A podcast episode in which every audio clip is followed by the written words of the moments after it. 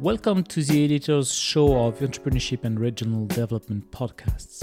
Understanding a journal aims and scope is the first milestone on the road to publication. Let's discover the views of our editors. Miruna Radu Lefebvre, welcome to our podcast. As a starter, can you briefly introduce yourself? Hello, Vincent. I'm happy to meet you today. So, I'm Miruna Radu Lefebvre, and I'm the editor of entrepreneurship and regional development. I'm a full professor of entrepreneurship at Audencia Business School in Nantes, France, when I also run the chair Family Entrepreneurship and Society. The journal recently updated its aims and scope. What, in your views, makes a paper interesting and courageous as emphasized by ERD? Yes, this is a very interesting and important question for us at ERD. Many of our colleagues in academia and for several decades emphasize the importance of publishing rigorous and relevant papers in entrepreneurship. And indeed, this is also something which makes sense for us uh, rigor and relevance. But what also is essential for ERD is what we call interesting papers and courageous papers. So, what does it mean? What does it mean for us? Well, an interesting paper is an intriguing paper. It's a thought provoking paper. A paper which attracts you and makes you think, well, what is this paper about? I need to read it to discover more about a particular entrepreneurial phenomenon. But in order to produce an interesting paper, researchers need courage. And courage is a virtue which we don't see many times highlighted in our field and in academia in general. Why? Because as an academic field, entrepreneurship is also a field of practice where conformity is necessary in order to reach legitimacy as a researcher.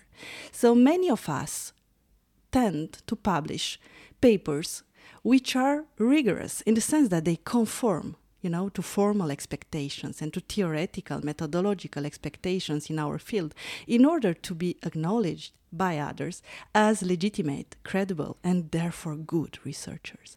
But what we think here at ERD is that in order to be able to bring a contribution to theory, to challenge current assumptions, researchers need to be courageous.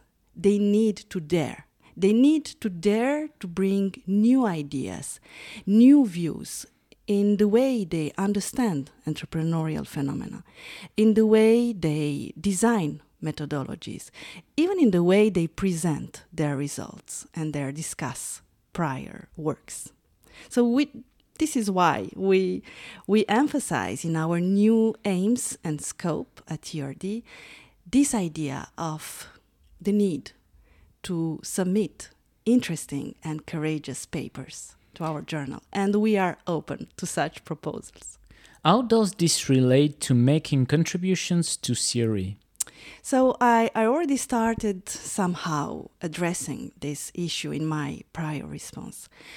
In order to contribute to theory, so therefore to extend current theory or even to build new theory. So, to, in order to go further and develop um, entrepreneurship as a field of inquiry, we need courageous attempts to challenge current theories, to challenge current assumptions in the field. So, in order to be able to do so, one has to dare. To dare to think about current um, contributions extant works as providing a temporal version of what we think as true in the field, and therefore propose new versions of true, new relative truths that others will challenge after us or that we may challenge further.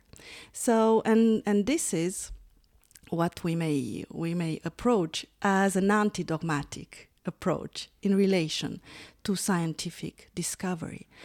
But my feeling is that the more a field becomes institutionalized, and this is what I think is happening today with entrepreneurship, people in the field become more and more afraid to actually challenge, you know, current theories. And the more uh, a particular theory is cited by others, it became, of course, legitimate in the field. So it's very, very delicate and challenging for uh, our own career to dare, you know, question what others consider as a true, a, a, definitive and absolute true. So this is why um, I think that a, a, different approach would be to to take um, to take courage as a key virtue for our researchers, and of course, build rigorous and relevant papers, but at the same time, dare to challenge what we consider today as true in order to go further and bring about new discoveries. What is your perspective of the extraordinary phenomenon of entrepreneurship? Wow, this is this is a difficult question. So um, I should say that I'm a social scientist. You know, I come to entrepreneurship from social psychology and from political sciences. So, of course, my, my perspective is situated in, in my own disciplinary perspectives. What, what I, I see about entrepreneurship today is that it is the field which is in, in movement. So it's, of course, an interdisciplinary discipline addressing many, many, many forms of entrepreneurship in many kinds of context uh, run by individuals but also by collectives in developed countries, in emerging countries. Um, nowadays, um, we, we see new um, phenomenon, uh, phenomena taken into account, such as poverty or entrepreneurship at the margins of the society. So it's a very rich, diverse um, phenomenon, uh, encompassing many, many uh, varied uh, forms of entrepreneurship and many types of entrepreneurs. So it's a it's a it's an extraordinary uh, field of inquiry. But what I also see as an issue today is that the field is characterized by a limited interdisciplinarity. Uh, let me explain myself. Um, we see many social sciences uh, having already influenced uh, the development of entrepreneurship, particularly sociology or even psychological approach, approaches or social psychology approaches. But there are many other social sciences or humanities which only exerted a limited influence on the field, such as history, geography, anthropology, even linguistics, you know so when i think about what's happening um, at a broader level at the level of social sciences when we think about the linguistic turn in social sciences and then about the practice turn well they only have affected entrepreneurship at a limited level when we think about the linguistic turn of course, we may see many papers in entrepreneurship taking narrative approaches, for instance. But how many linguistic papers have you seen in entrepreneurship? And then the practice turn. Well, we see more and more special issues and papers dealing with the analysis of practices and entrepreneurship. But this is only, you know, recent, so, so recent. So we need uh, more papers um, taking, you know, seriously this turns, which already you know happened in the rest of the world, in the rest of the social sciences, and bring them to the fore of entrepreneurship, to the fore of our inquiry, and at the same time. I also, you know, take the opportunity of, of this podcast to make a call, you know, an explicit call to researchers coming from other disciplines, from anthropology, from history, geography, urbanism, political sciences. Come and work with us in entrepreneurship. Linguist uh, specialists also. We need you. We need you to go further in our understanding of phenomena such as entrepreneurial experience, um, entrepreneurial practices, entrepreneurial identities. And at all levels of inquiry, at the micro level, at the meso level of the firm or groups or families, at the macro level, how can we think entrepreneurship at the macro level, at the country level, without working with politists? Your answer clearly highlights the new focus and new scope of the journal, which is uh, focusing and uh, examining uh, the serialization of entrepreneurship in context by examining in through economic, social, and relational set of conditions embedded in unique temporal, spatial, and socio-cognitive context. This brings us a lot of uh, potential studies and new insights. Uh, what are your top tips to reach publication in entrepreneurship and regional development? Well, maybe just a couple of words about context and the importance of layers of context for understanding, theorizing, and studying entrepreneurial phenomena. ERD has a long tradition in relation to context and to the notion of embeddedness. Also, a long tradition in studying entrepreneurs not only as isolated individuals, but in relation to others, either at a network level, a family ne- level, or firm level, or through the lens of the community or a place. What we are now emphasizing in our aims and scope is what we call layers of context, which simultaneously interact with entrepreneurs and entrepreneurial action.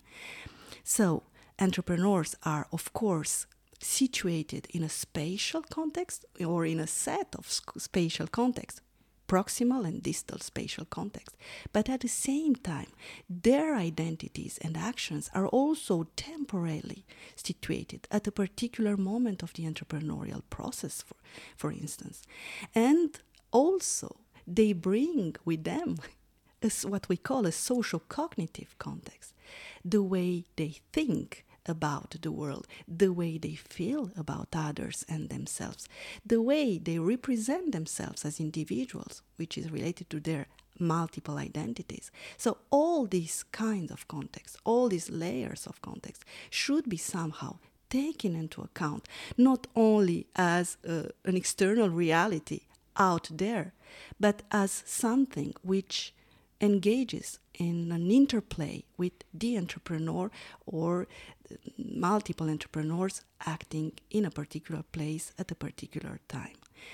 So, how about, yes, the top tips to reach publication in ERD? I don't know if we have, you know, a magical recipe.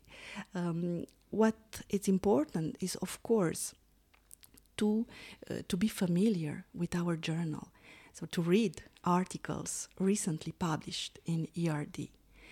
It's also important to respect our formal rules for publications in terms of the size of the papers, in terms of the structure of the papers. So these are, I may say, minimal rules or survival rules. But in order to attract our attention, in order to make us think that your paper is an interesting one, you have, of course, to go further and to engage your paper with the current conversations in the journal. And then think about what is new in your study, how your study actually challenges current knowledge, how your study adds to our current knowledge, what is surprising in your findings.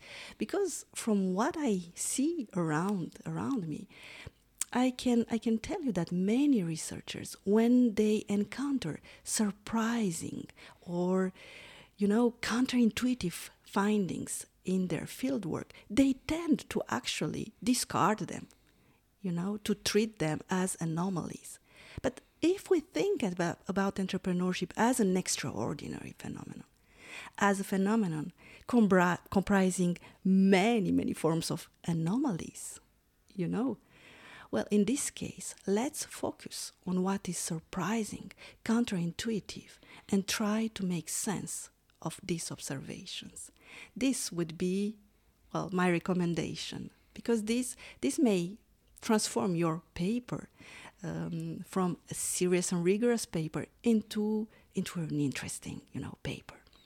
Do you have any other recommendation for future authors? Yes, I would I would encourage them to be to be courageous.